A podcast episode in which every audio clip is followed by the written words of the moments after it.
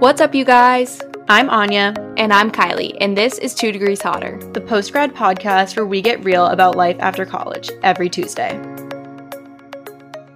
Hello, everyone. Happy Tuesday. Welcome to another episode of Two Degrees Hotter. Yes, welcome back, everybody. We have another guest episode for you today, and today we welcomed Joanna Cowart onto the show. She's the founder of Downward Cow, and we were really excited to chat with her today.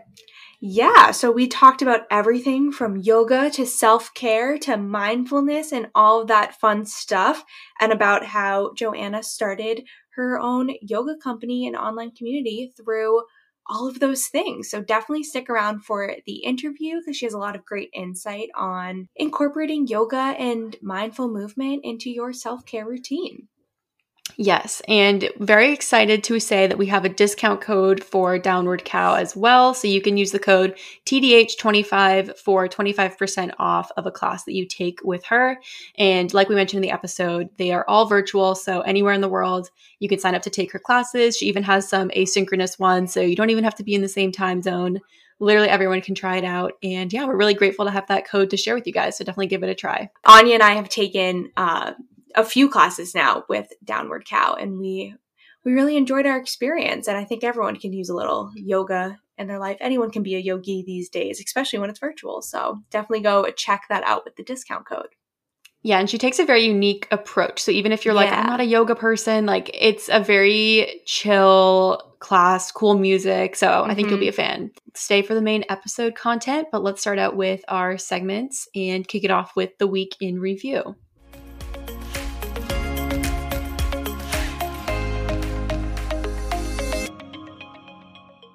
So this past weekend, I had like the most like vegetable weekend ever, and I literally never do stuff like that like ever. I feel like always on the weekend I'm doing like some podcast thing or like grocery shopping or like preparing food for the week. Like I never just like veg out for a weekend.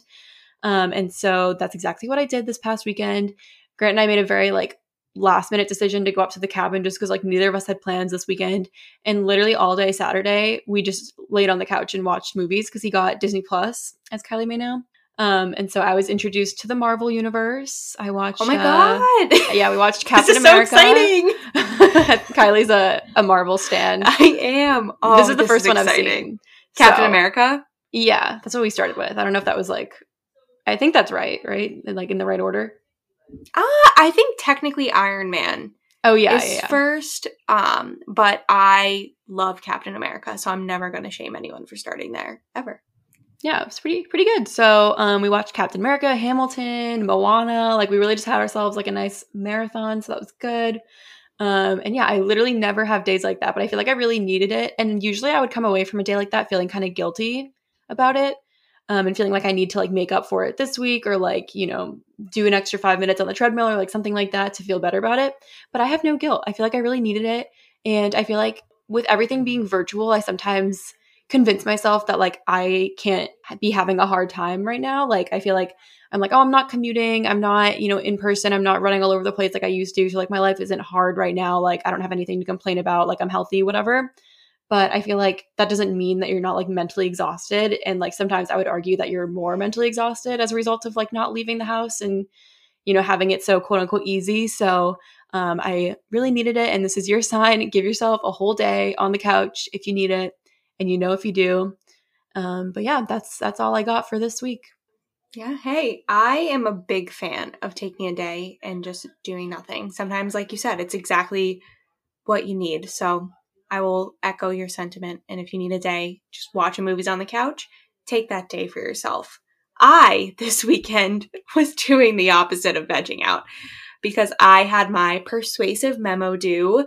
Um, at the time that we're recording this, I submitted it uh, yesterday for those of you who are in law school, kind of the legal writing schedule that you work with is your first semester you write an objective memo, your second re- uh, semester you write a persuasive memo.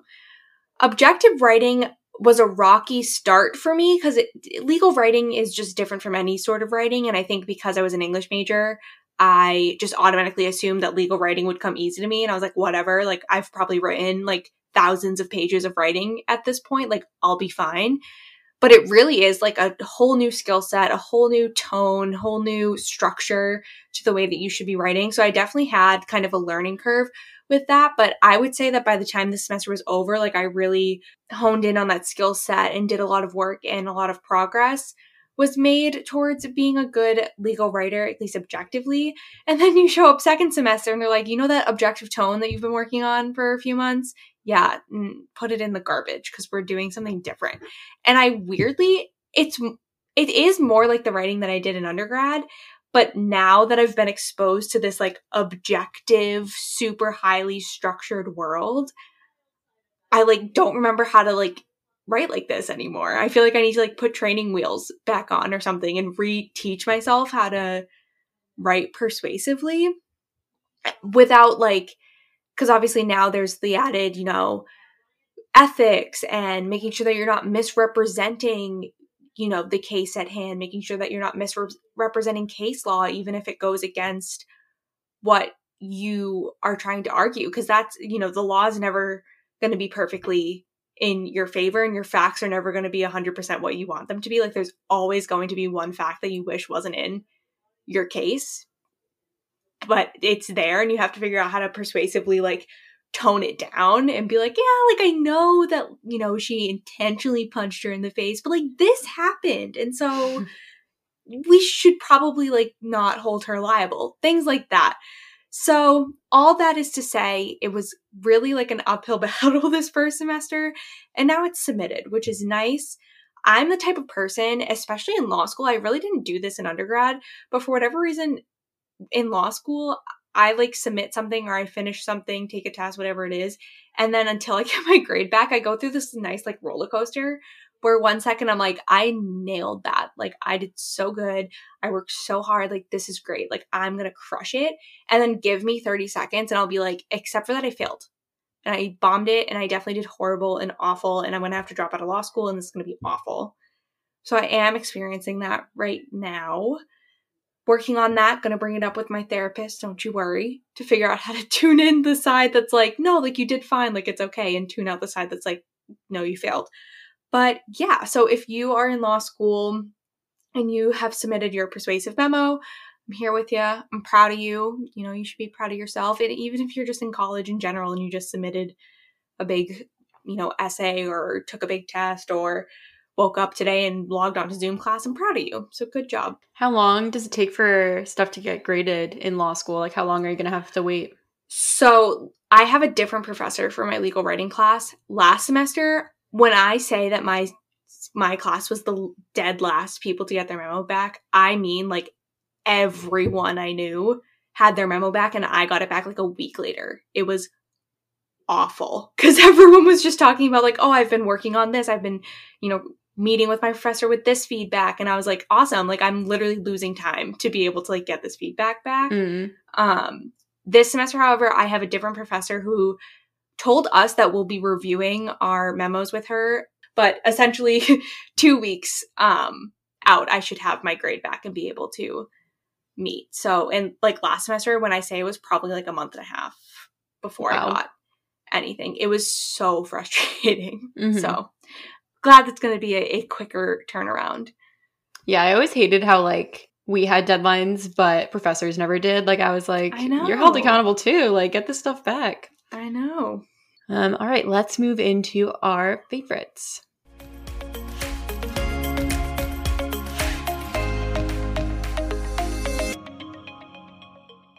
My favorite for this week is a new YouTuber that I discovered in this past month. And if I'm being honest, I don't really know how to say her technical like screen name because she always just introduces herself as Shelby. So I'm not really sure. Like she doesn't read out her like username, but her username is like it, I think it would be pronounced Shelb is Lee. Shelbizlee. Yeah. So it's like S H E L B I Z L E E E. So I'll put it, we'll put it in the description if you want to check it out. But basically, she makes content surrounding sustainability. And what I really appreciate about her is that we had really similar majors. And so she comes at it from a perspective that I can really like resonate with. Um, so she was an environmental science major. So all of her commentary is like very backed. Um, and she does a lot of research on certifications of companies. Like, for example, she'll do like anti hauls about companies that like claim to be sustainable but aren't. And she talks about certifications and she's just like super educated on the topic. So I'll read out a couple of her videos um, in case you're not familiar with her. But yeah, ranking sustainable brands from best to worst, um, 50 hacks for decluttering sustainably, things to not buy for a sustainable lifestyle, zero waste grocery haul. So I just think she makes really cool content in like the sustainability realm if that's something you're interested in. And I just really liked that it's backed because I feel like sometimes the sustainability community can be really like aggressive um, without reasoning and they can really like latch onto one issue and like not really be looking at things um, in a holistic way. And I think I just really appreciate that she's like using her bachelor's to do this type of stuff and it's like her full-time job now. So yeah, big fan. She also had like a totally eco-friendly wedding, which I thought was very interesting. Ooh. So check out like how she did all that, like literally a zero waste wedding, which is like insane.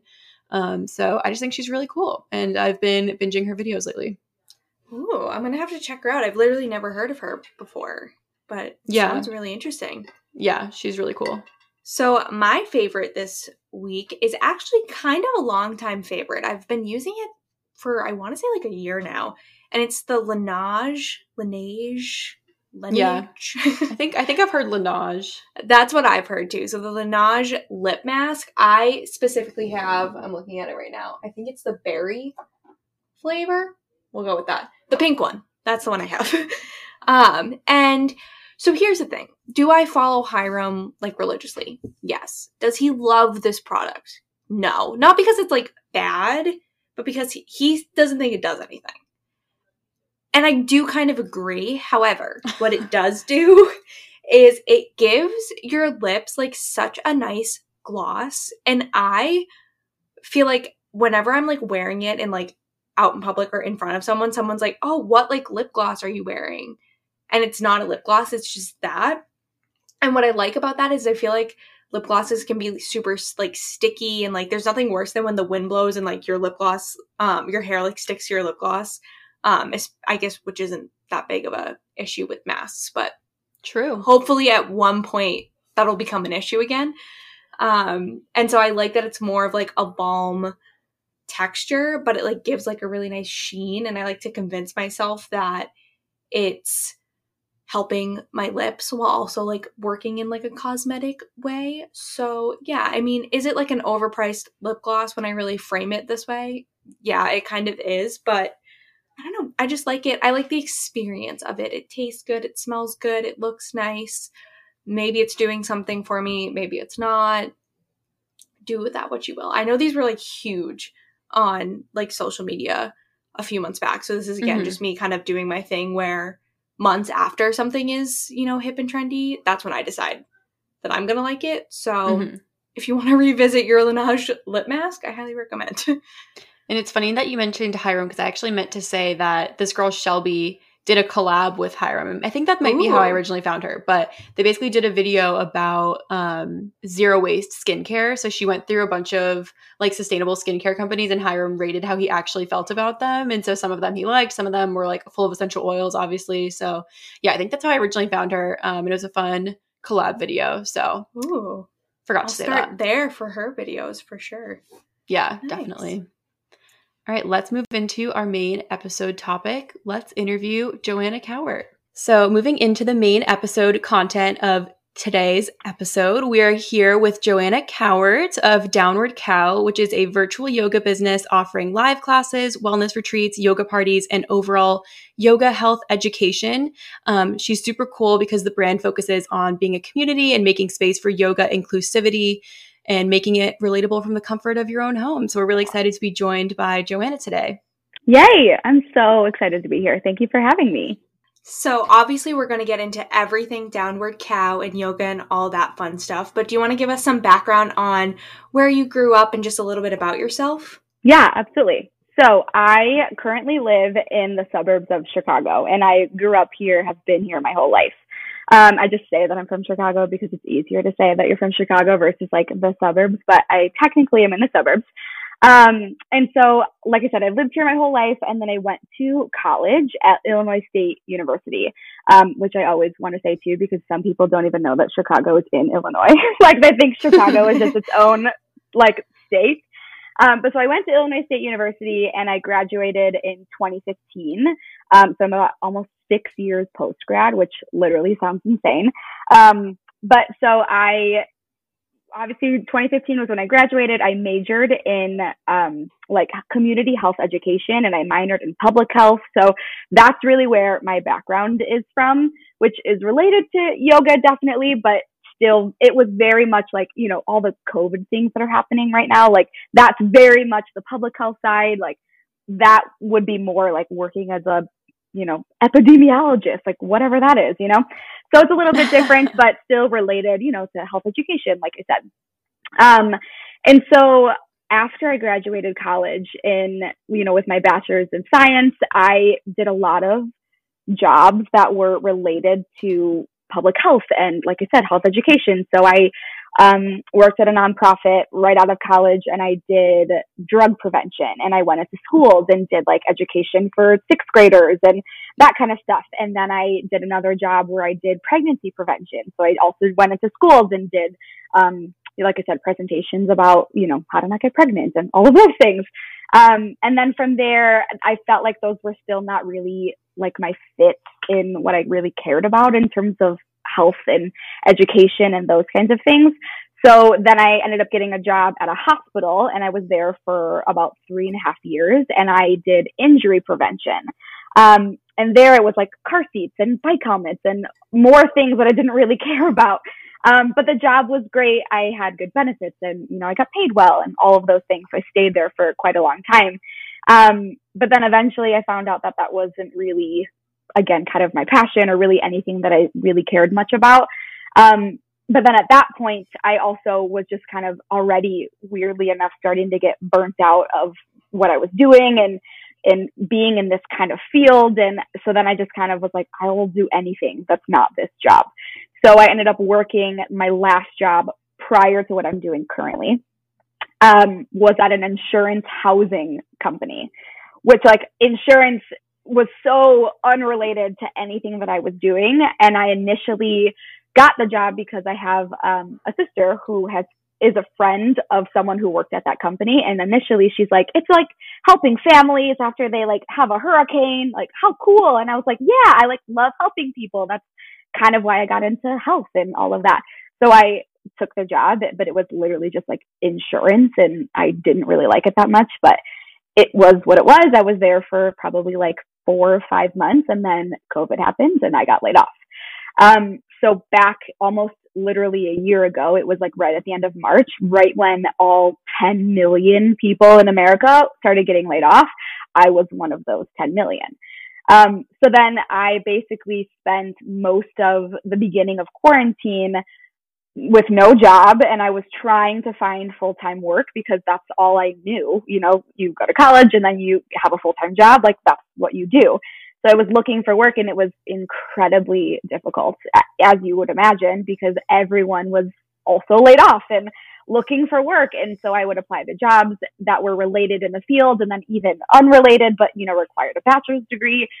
And I would get back results like, you know, we have 500 applicants, like, thanks so much, but we'll let you know. And it just was like a cycle of disappointment.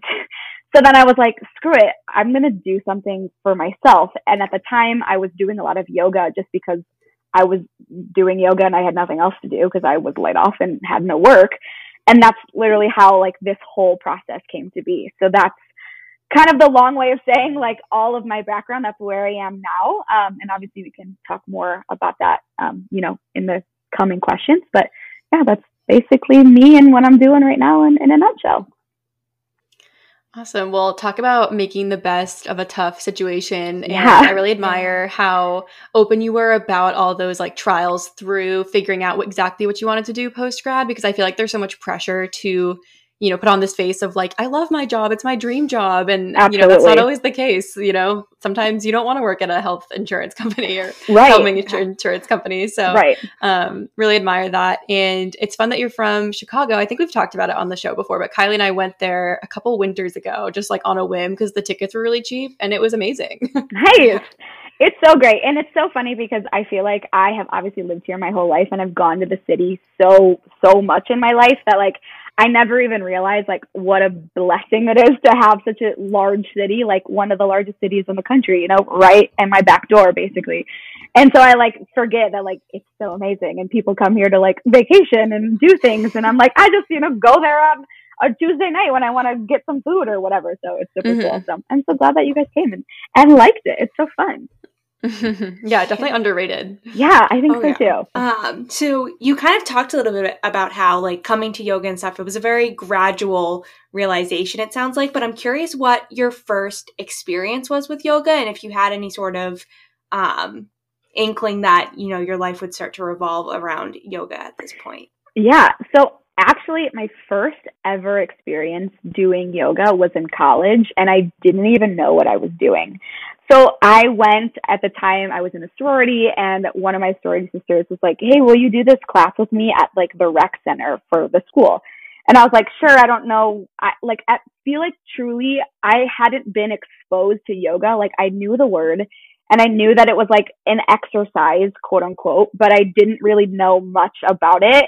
And so then I went to this class and I didn't know what I was doing. And then like I, that was it. And so that was like the first experience that I ever had. And I didn't at all think like I was ever going to do it again. I didn't think that like anything was going to come of it. It just like was something that I did for an hour. And then I didn't come back to yoga until years later.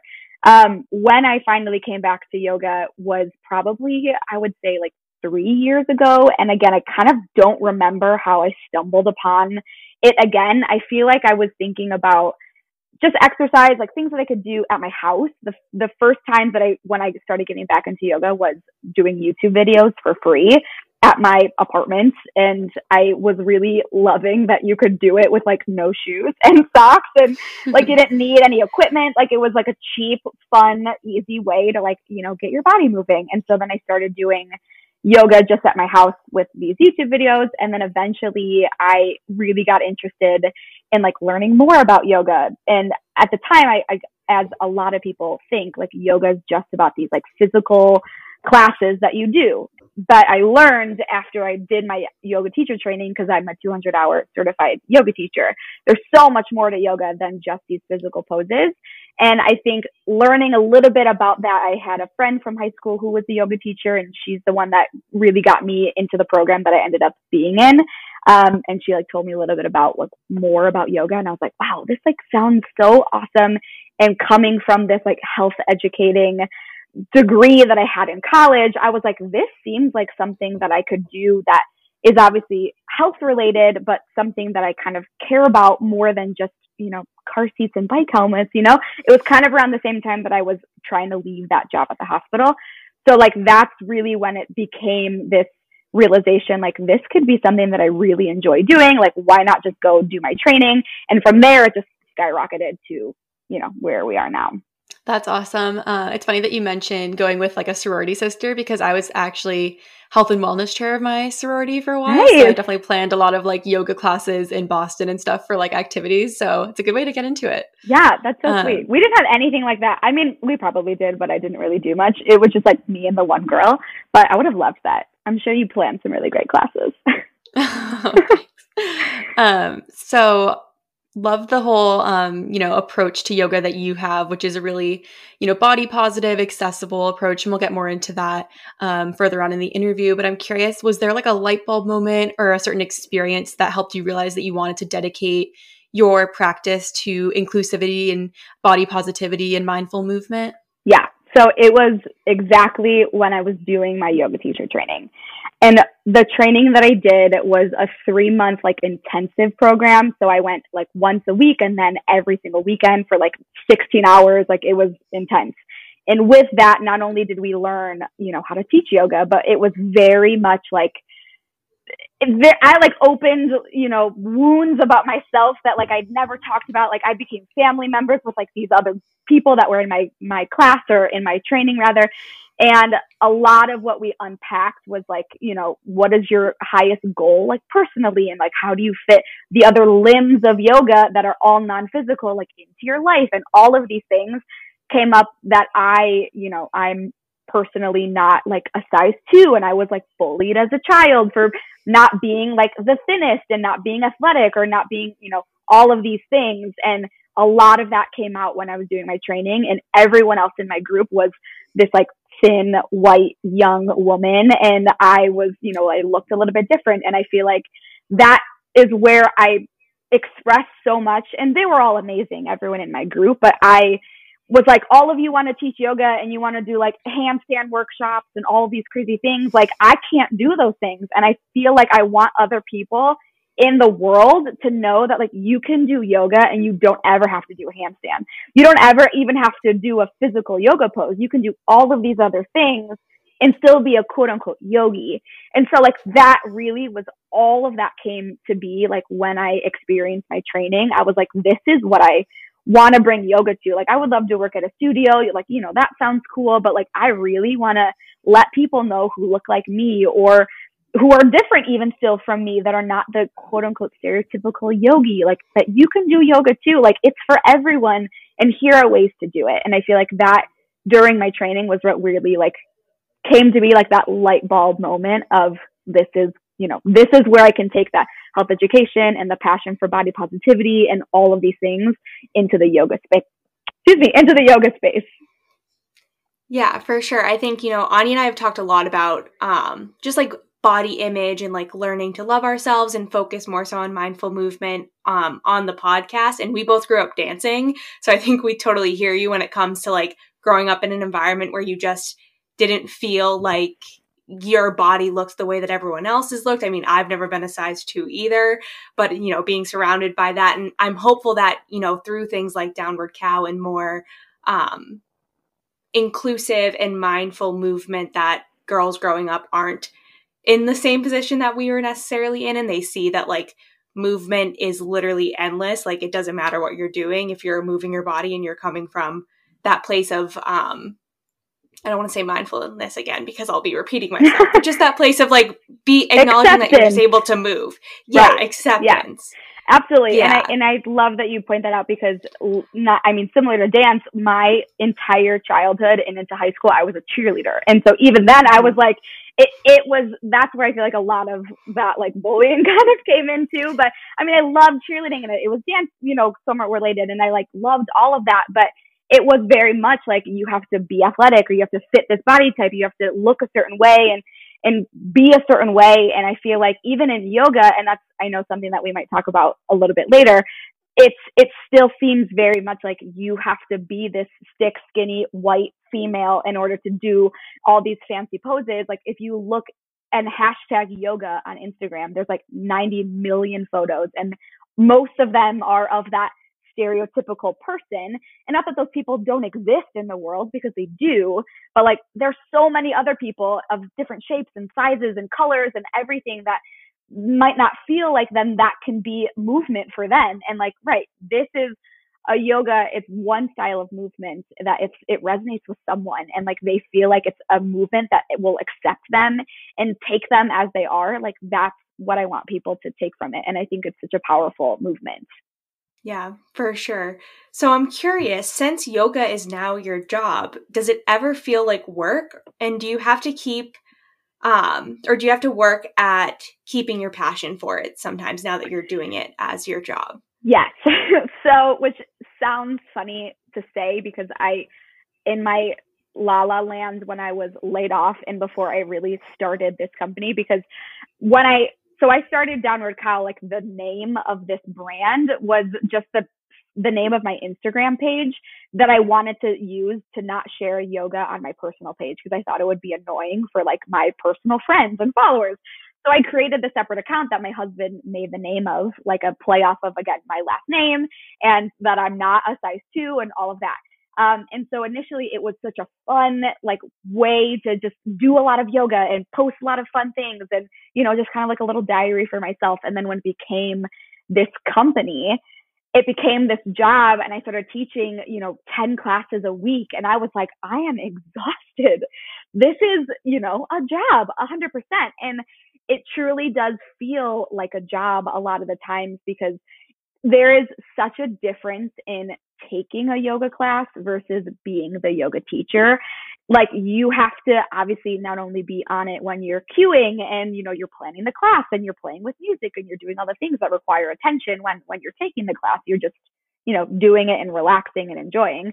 But I feel like I am holding space for all of these students all the time and I'm neglecting my own personal yoga practice.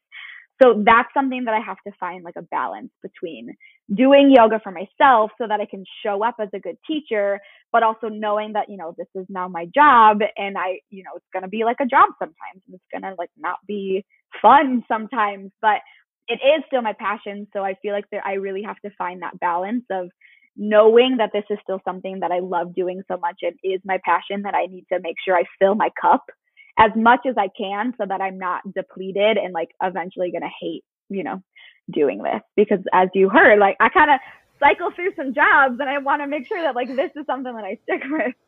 So I'm curious, backing up a little bit, you mentioned that you started this as your Instagram page. So I'm curious, how did you go about starting the yoga community that is now Downward Cow? And what are like some big challenges that you faced along the way? I feel like the community happened by accident, which is really awesome that it kind of happened organically. So, like I said, it was initially like a personal diary, for lack of a better word, for me. And so I was following other, you know, curvy women or just people who did yoga that didn't look like me. So this community then kind of grew into all of these like like-minded yoga individuals that I felt like I really resonated with. And so that's the one thing that can kind of I know there's still a lot of disparity in the yoga space or just the wellness space in general for you know what can you afford and what do you look like and what is your accessibility and you know all of these things. And to me because i have this beautiful community it feels like that doesn't exist because all i see are these body positive women or men doing yoga like loving life and all of these things. So i feel like the community has become this like beautiful little thing that I just like cherish so greatly. And the more that it grows, which is amazing as like people learn more about the brand and learn more about like yoga, you know, for everybody and all of those things, I feel like it is just so special. And it's challenging in the ways that like I I want to make sure that I show up for the community in the way that I am intending to because I've never had a job where like social media is part of a large part of the job. I've never had to like worry about making sure that my points are coming across accurately or or whatever the case may be. So I feel like that's challenging. Social media is very challenging in general.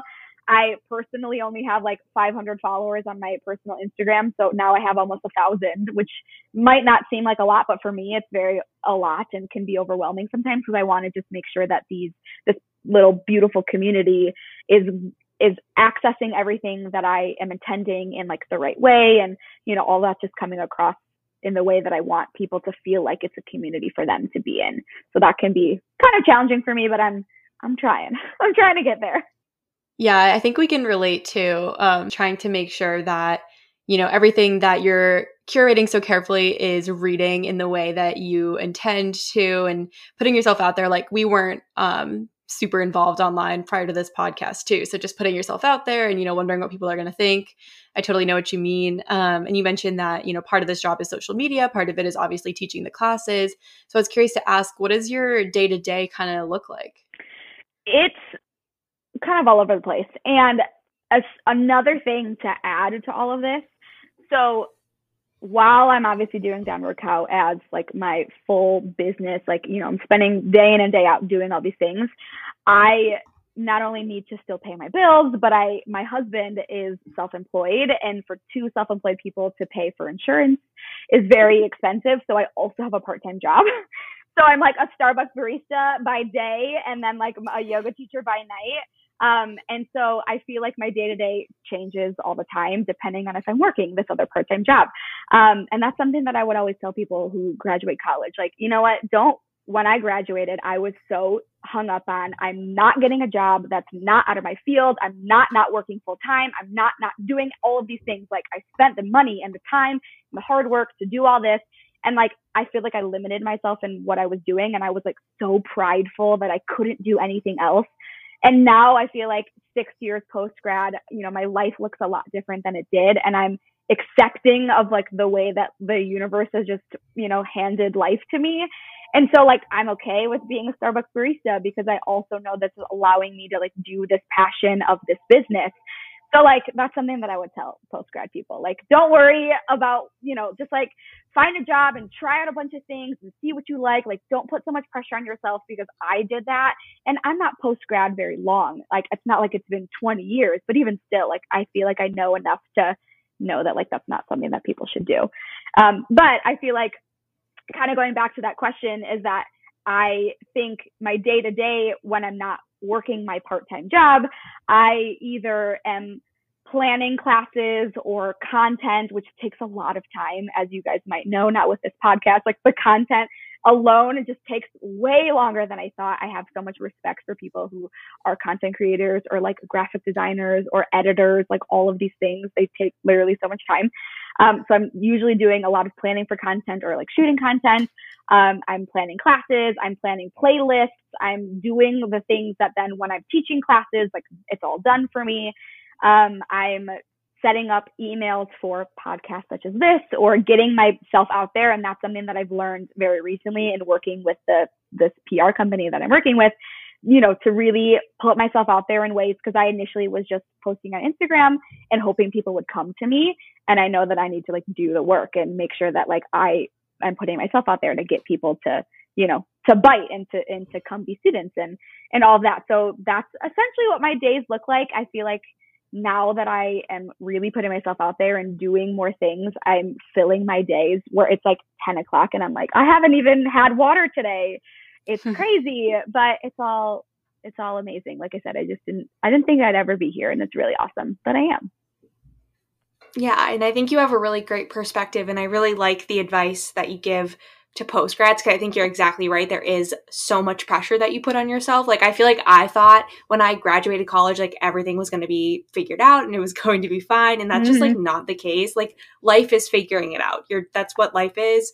Um, so yeah, so I agree that you know we shouldn't be putting so much pressure on ourselves to be perfect and have all our ducks in a row when we're 22 and fresh out of college, or even Absolutely. when we're like 55. Like you don't need to have all your ducks in the row all right. the time. right. We're all just like living life on this floating planet and like who knows what what any of us are even doing and what's even important. But like that I really feel like I have had being laid off within this last year, I feel like I've grown tremendously as an Uh, a human and as an adult, as a post grad individual, I feel like I, after being laid off and trying to find full time work and then maneuvering how to be this business owner now and all of these things, I feel like everything that I once thought and was like so prideful of and like wouldn't do anything else, I like threw all that out the window. I'm like, you know what? obviously have a college degree. I'm very happy that I, you know, spent the time and the energy in doing that. And it was, you know, expensive and all of these things. But like life, you can do so much different, so much more with this bachelor's degree or like you know just meeting new people and and having experiences in in other organic ways than just like here's my bachelor's degree here's my resume do with it what you will you know what i mean? I feel like that's like just giving yourself the grace to know that like you can try a bunch of things and you can quit and do something else. Like i feel like the generation above us was like work work work. Who cares what you're doing? Work is work. Like that's how my parents are very much so. And not that that's wrong but like i think and i think as the younger generations it's this is where you spend half your life. You know you don't want to do something for half the life that you don't like doing. Like try out something that you like and be okay with the fact that if it's not something that you like then that's fine. Like find something else and, and do a lot of things that will allow you this freedom to be able to find something that you feel like you can do long term. Because otherwise we're all going to get burnt out and that's not how you should be spending life. Yeah for sure. Um, so i'm curious how do you hope to see downward cow expand and grow in the coming years? Like do you have a five year plan for downward cow? Uh, i don't i don't but i should. I feel like again truly one of the really biggest challenges that i've been faced with as a as a business owner now like i don't know really what I'm doing a whole ton. I'm learning a lot, which is great, but like I didn't go to business school. I don't have a BA. I have a bachelor's of science. Like it's totally unrelated. And so like learning how to run this business and have a five year plan and know exactly what my like projections for the future will be. I just want as many people to be exposed to this brand as possible. The ones like I am here for like the uncommon yogi. I want everyone who wants to find joy in movement to know that I'm here and like I support you and I welcome you and I want you to be a part of this community with me because I feel like as we talked about as a adolescent like being bullied or even growing up as a young adult like I didn't find a community or a movement or you know exercise for lack of a better word because I don't love that word in relation to yoga because like I said it's so much more than just movement but but doing all these things that like will accept you because I feel like in you know the world it's so hard to feel accepted sometimes and I want people to just as many people as possible to learn about the brand and take classes with me and move as I move and evolve as I evolve and all of these things to become this beautiful community that we can still, you know, cherish the little one that we have right now and but make it way larger. I would love that. Yeah, for sure. And if it makes you feel any better, when Anya and I started the podcast, we also had no plan whatsoever. It wasn't until like six months in or something that we were like, maybe we should like take some sort of metric or something. yeah. And I, yeah. I, yeah, I've truly been doing like Downward Cow as a legitimate business is only maybe like not even six months old. So yeah, I'm I'm right around the time and like this conversation is really telling me like you should probably have some sort of plan I will and I should and because I want this to be a business that will last. I don't want this to be something that, you know, I try for 6 months and I'm not really getting the following or the students that I want and so then I'm just like, well, that was fun while it lasted. Like I really want to make sure that this is successful. So I will be making a 5-year plan. I will do this after this conversation. we'll have you on the podcast again. You can update us on the 5-year plan. Would love that. Um, so we kind of talked a little bit about inclusivity um, earlier in the episode, but where do you think the main gaps in inclusivity are in the wellness or even in like the health space? I feel like, unfortunately, I feel like there's a lot of gaps, and like I said, it's it's now sometimes harder for me to see that because I am a part of this little community that like it's kind of like ignorance is bliss. Like I don't follow the people who don't are not inclusive or whatever. So like all I see is inclusivity and all of these great things. But I think in the yoga space and in the wellness space and like you said in health in general, I think there's so much and this is where a lot of my like public health education degree like comes in in terms of money, in terms of gender, in terms of status, your uh, physical ability, your size, all of these things I think are issues in the wellness space for you know all of the different facets that exist in the wellness space you know whether that's the physical or the mental or the emotional or the you know primary care route or all of these things. Um, so i feel like that's the one challenge that happens in that space and why i want you know at least this downward cow this small sliver of the yoga world to be inclusive because i think you know depending on how much money you have or what you look like or what you're able to do, you're already eliminated from so many things. Like oh you can't do a handstand? Well you can't do this workshop. Or oh you're you don't have three thousand dollars to do this you know bali retreat. Like oh guess you can't come? Like all of these things that i feel like great for the people who can afford them and who can do these things. But there's so many more people who are not in those categories that are completely left out and these people need wellness too. And so that's again where I feel like this is not only just a yoga for everybody but I want people who, you know, don't have $150 a month to spend on a membership, you know, to still take classes with me. I want the people who can't do headstands and back bends to still do classes with me. Like I want those people to, again, just feel accepted. Like this is a space for you to have freedom in movement and not be judged or you know not be able to do the things because you can't you don't have the things or you know whatever. So that's a long answer in saying yes there's there's some gaps but i want downward cow to eliminate those gaps as much as possible yeah, and I, I, will say that we took Joanna's class, and I feel like you do a really good job at making it feel like such a safe, inclusive environment, even in this like weird Zoom world that we're in. You know, offering uh, modifications and really letting people go at their own pace. And I will say, you mentioned your Spotify playlist earlier. Honestly, the best Spotify playlist I've had in a yoga class. I feel like there's always yes. weird like bird chirping vibes, and I'm like, yes. this is not it. Um, so I think I, I'm trying to remember you played Taylor Swift at the end. You played Evermore, and I was like, oh no, I'm in my feels. Like uh-huh. it's happening. Literally. So so good. I love that you said that because, and that's so true. Eh, why I feel like I just need people to get to my classes because also when you think yoga again when when no one knows anything about yoga they just think it's like all right we're doing you know we're doing handstands and we're listening to waterfalls like that's literally what people think a yoga class is and like that exists somewhere in the world but like i think that that's not fun and like it's you know all of the things that i don't want it to be. So yeah i want to make sure that you have really bumping music because when the class gets hard i don't want you to be listening to waterfalls and then you're like in this crow pose or maybe not crow because that's not very accessible in just chair pose or whatever. And you're like i hate my life because the music is waterfalls and like this isn't pumping me up and i'm getting sweaty and i hate this and why am i here and whatever. So like i want it to be fun and i want people to come to the class and then i think like that will give them like okay like this is a different yoga class. Like this is a cool place for me to be. And so that's like i just like need people to get there. But yeah i feel like all of that it's like you said, you give the modifications. I don't want you to feel like if we're doing a certain pose and I say like if a if um is in your practice, like go ahead and add it here. I always say it's not in mine, but if it's in yours, like go ahead. And if it's not, like if you need to add a pillow instead, like do that. Like make yoga accessible to you and like make it work for your body because we can all benefit from it. And I don't want anyone to feel like, oh, well, they do all of these insane poses and I just can't do them. Like, I want to make sure if you can't touch the toes, don't touch the toes, like touch your thighs, like all of it's fine as long as you feel this here and it feels good there and all of those things. Like that's where you're benefiting. And that's what the most important part is.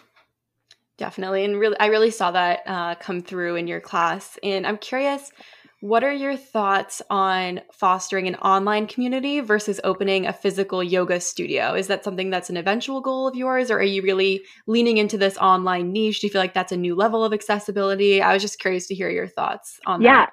Yeah, I really think that I'll likely stay virtual not only because like you said it allows for accessibility for people to be able to just open up their computers or their phones or like any virtual thing that they have and do it in their house and then they're finished and they can like shower immediately. Like they don't have to pay for parking for a you know studio class or they don't have to go and drive 15 minutes for a class or you know whatever the case is. Like i really love the accessibility from that standpoint. I think that it's really expensive as a studio standpoint to have a brick and mortar store or studio like why would i want a second mortgage hanging over my head and then having to worry about all the amount of students that come and making sure that i can you know keep the lights on like i don't i mean like not only do i i vibe more with online things as a millennial in general but i also think like it just doesn't make sense in terms of money like i truly am not really putting a whole large investment into this business right now. And I know that I can with, you know, educating myself and doing more things and, you know, all of those things, but I don't really have to worry about, you know, if people don't sign up for a class, I just don't do that class and then I get an hour of my time back. You know what I mean? Like I don't have to worry about spending the money and making sure that if no one comes, I'm like I'm kind of screwed. So I really think, at least for now, my plan is to stay virtual because then it also opens up. Like I've had students from totally different states that I would have never had otherwise that I can have now. And like I now with this new booking platform that I'm using, I can have people from any country. Like anyone can take any class. And that's what I think is so amazing, allowing this community to expand even greater and be able to see people from all over the world. Like, how cool is that? I would never do that otherwise if I have a small studio in the suburbs of Chicago, you know, like I'm only limited to those people. So I feel like I'll likely stay virtual, at least for now, probably forever. We'll see. Yeah, I know. Anya and I can testify that we took the class from New Hampshire. So it is really cool that we get to to take this class and be part of this community um, from halfway across the country. Yeah, it's um, so cool. Yeah. So, kind of looking more at mindfulness and self care. Obviously, you're a big yoga enthusiast and a meditation enthusiast. And we're wondering how do you feel like those practices play into your personal self care routine? Very much so. And again, it's it can be challenging, like we, talked about earlier, in terms of this being my job. I often neglect that personal practice. And when I mean not only the physical practice, but like meditation is obviously a practice of yoga. Meditation is the highest form of yoga. And I do meditation and I used to meditate every single day for 20 minutes and it was literally I was like blissed out of my mind and then like things got busy and then I picked up this part-time job and all of these things have happened in my life where I then kind of haven't done these things in a while which I know I need to prioritize because I know that I feel a million times better when I do them. So definitely making sure that I need to add the meditation back in my life because it really is a total self-care and another thing that I, I do, which I believe is self care, is like expressing gratitude because it's a choice to express gratitude. Like you have to physically be thankful. Otherwise, you're just going to bop through life not thinking about like things that you're thankful for. So, like when I brush my teeth or when I take a shower or when I go walk my dog, I openly say, I'm grateful for this and I'm grateful for that. Like I you don't even have to be grateful for anything crazy. Like you could be grateful that you have the ability to see colors. You can be grateful for that, you know, the obviously roof over your head or the fact that like you know people all over the world or whatever random things. Like it's it's truly a choice and that's totally a, t- a topic on like manifesting and like the law of attraction and the things I'm also very into giving the gratitude and showing the self care to yourself is only, only going to attract more positivity and abundance in your life. And like, why not? It's such an easy thing to do. And like, why not make yourself happier when you can make yourself happier? So all of these things I feel like are really self care and things that I I do already and know that I need to do more of that just make me like a blissed out human that I love. Yeah, definitely. And I think, you know, self care and, and, mindfulness specifically in meditation, I feel like can feel so like nebulous and scary if you've never done it before, if you don't know anybody that meditates. So I'm curious, what advice do you have for listeners that maybe aren't in this space at all and want to start practicing mindfulness more in their day to day life? Where would you tell them to start? Yeah, I feel like in terms of like we just talked about mindfulness in like the gratitude space, that's a very easy thing that you can incorporate in your everyday by doing the mundane things that you already do, like brushing your teeth or taking a shower or those kinds of things.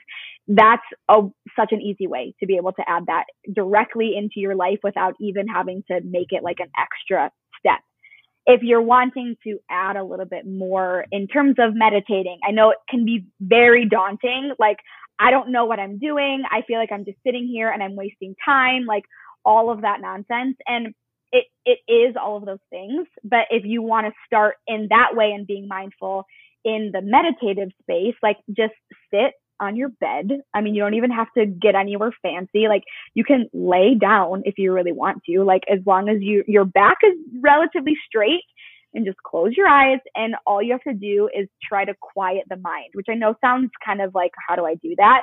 Your mind is going to wander. It's just inevitable. Like it is what it is. As long as you just try to focus on the sound of your breathing. As long as you're breathing, inhale and then you exhale, like just focus on what that sound and then as your mind starts to think about your grocery list and like why someone was mean to you in sixth grade like just come back to when you remember come back to the sound of your breath and like that will allow you it's just calming the mind because we are so overstimulated. We don't know how to stop. We don't know how to calm. And so that would be a really great way too to add even five minutes and if you don't like the silence, if you're uncomfortable with that, use a meditation app. There's a free one called Insight Timer because I know a lot of people use Headspace, which is great, but it's, you know, you have to pay for Headspace. So if you want to do it for free or just like look up YouTube videos on like a guided meditation and you can do it for two minutes and just like see how much lighter you feel in two minutes. Like it's only going to benefit you as long as you're willing to dedicate a little bit of time, whether it's two minutes or 10 minutes or, you know, the five, 15 minutes or whatever that you're showering, like any of the amount of time that you can add to your life to just make yourself feel better and calm the mind and express gratitude, all of these things will allow you to live such a more fulfilling and abundant life. Yeah, for sure. And I think for me, something that I've been trying to work into my self care routine is meditating more. And I was definitely one of those people that was like completely afraid of it and was like, I'm not going to be able to not think about everything that I have going mm-hmm. on. So I definitely echo um, using guided meditations as someone who has, you know, kind of just begun meditating. They're super, super helpful and remind you to not think about the 27 things that you have to do the next day and just right. be in the moment. Um, but I'm curious, do you have any other favorite self care practices that you incorporate in your day to day besides yoga and meditating? I love, like, when I think self care, I think of a like 30 minute shower with skincare and I shave and I do like all the things where like I feel like a glisten donut after I'm out and done with my skincare. Like that to me for whatever reason, I mean, like maybe this is how other people feel too, but like that is like the most self care that I can give myself, unrelated to like yoga and meditating and all of those good things. I just like love taking a nice scalding hot shower and I'm so clean and I do all my skincare and I just like feel amazing. And then I lay on my bed with my robe on and I just like lay for a second. And like it just feels like I feel so good. And like that's something that is so easy. We all shower. Like just use that extra maybe few minutes and like do something that makes you feel good. And then like you feel good and it just feels great. And I love that. Somebody gets it. I feel like I'm also a really hot shower person mm-hmm. and I lived in an apartment briefly that just didn't like have a good hot water heater and I swear I was just like in a bad mood for like the like 8 months that I was there because I Sounds was like horrible. this is not it. yeah, I would literally like move. it's like it's such a luxury but like also so simple. Like I just love a hot shower. It feels so great. So it really hits different. yes, it does. Cool. So before we get into our game of this or that, we ask all of our guests this. What is one thing that you want our listeners to take away from this episode? Just, I feel like not only knowing that Downward Cow exists and like this is this little community that you can join and feel accepted if you're interested in yoga or mindfulness or manifesting, all of these things that we just kind of talk about.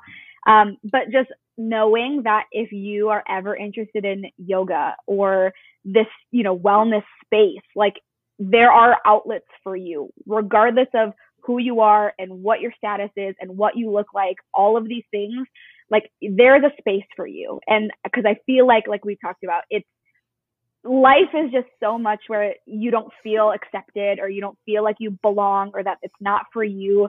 And I promise that there in at least in this space, like here's this little house that can be for you if you want it to be. And know that like it will accept you as you are and you know you can do whatever you're able to do and know that like it can benefit you if you're open and ready to receive it. So i feel like i want people to just know that not only downward cow is out there but anyone. I mean there are so more so many more outlets that are like me and like my brands that you know you can find for you. Like don't give up and don't think that you can't be accepted in this space because there's there's someone out there for you.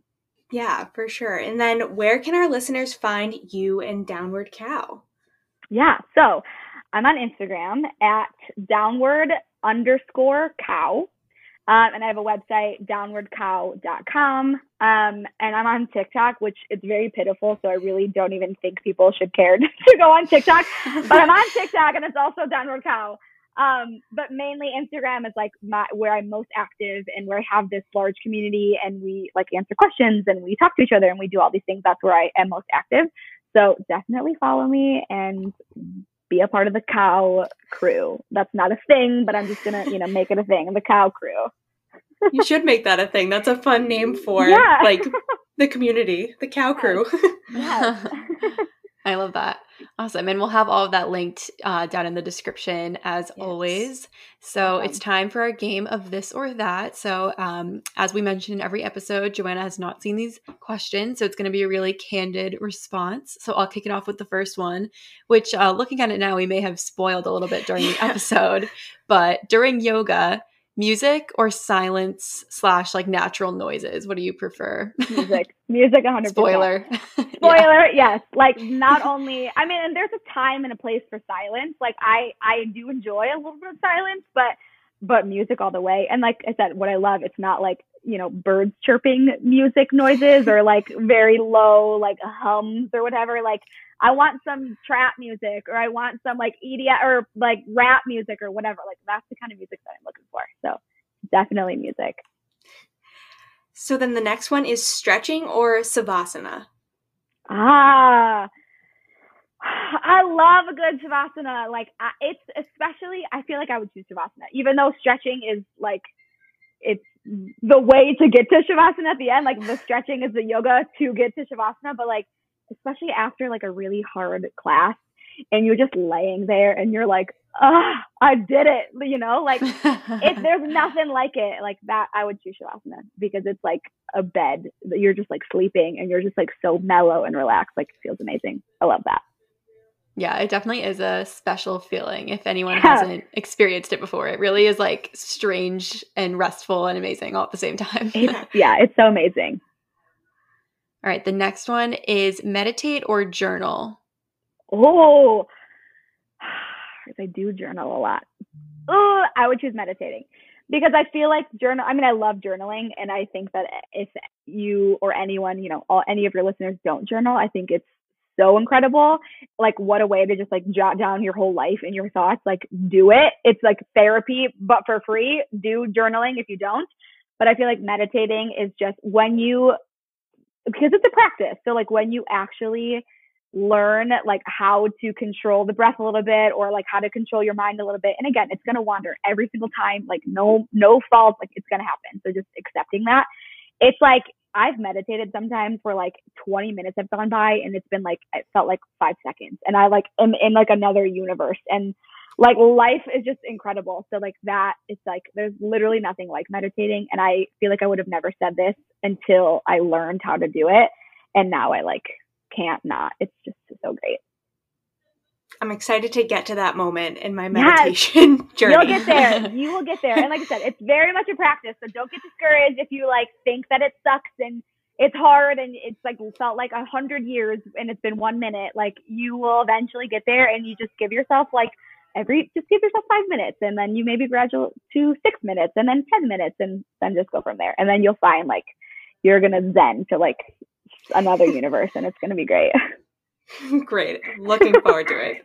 Yes. Also, to Joanna's point, we have a whole episode on why you should journal. So go check that out yeah. if you haven't listened yet, because we totally agree with that sentiment. yeah. yeah. Um, so the next one is spa night or movie night. Oh. Oh. I so I would probably choose spa night because I don't really go to the spa very often, but I have once. My husband's uh, my my in-law, my father-in-law is a chiropractor, and I once received a massage from there. And I like like I said, it's not like that's a spa, but like I received a massage, and I was like, wow, why don't I do this every day of my life? Like it's incredible. And so like I would totally choose a spa night, even though I love movies. But I feel like that I'm like laying on the couch, and then like I wouldn't need to go to the spa, you know, like to get a mm-hmm. massage. Mm-hmm. So definitely spa because that sounds like just more self care, you know, and we need an abundance of self care. That we do. And yes. then the last one to close it out is sunrise or sunset. Mm. That's a good one because I really love the morning. Like I'm more of a morning person than I am a night person, but true to the human that I've been my whole life, like anytime that there's a sunset, like there currently is right now where I am, like I take a picture of it because I think that it's like so amazing and like what a wonder the world is. And so like I love sunsets very much, but I feel like I would still choose sunrise because it's just like nothing like feeling like a new day, like what can we do today? Like make it a good day. Like I like that mindset. So I would choose sunrise. Yeah, I agree. And there's like a nice stillness to sunrise that I don't think there is with sunset. Yes, I agree. Like no one's up yet. It's like so calm. Yeah. Just like feels it feels very zen, you know? I like it. Yeah. Yeah, exactly. um, but that is everything that we have for this episode. So Joanna, thank you so much for coming on. Thank you so much for having me. This was literally so much fun. I can't wait to listen to it when it's out. I appreciate the two of you so much. I think everything you're doing is so wonderful, and I'm happy to be a part of it. Awesome. So we will have all of Downward Cow's social that everywhere you can find them linked down below. And be sure to follow us on Instagram at two degrees hotter. Uh, we have an anonymous suggestion box if you want to leave us any comments. We can also leave us a review on Apple Podcasts. And with that, I think we will chat with you guys next Tuesday. Thanks again, Joanna. Thanks so much. Bye, Bye everyone.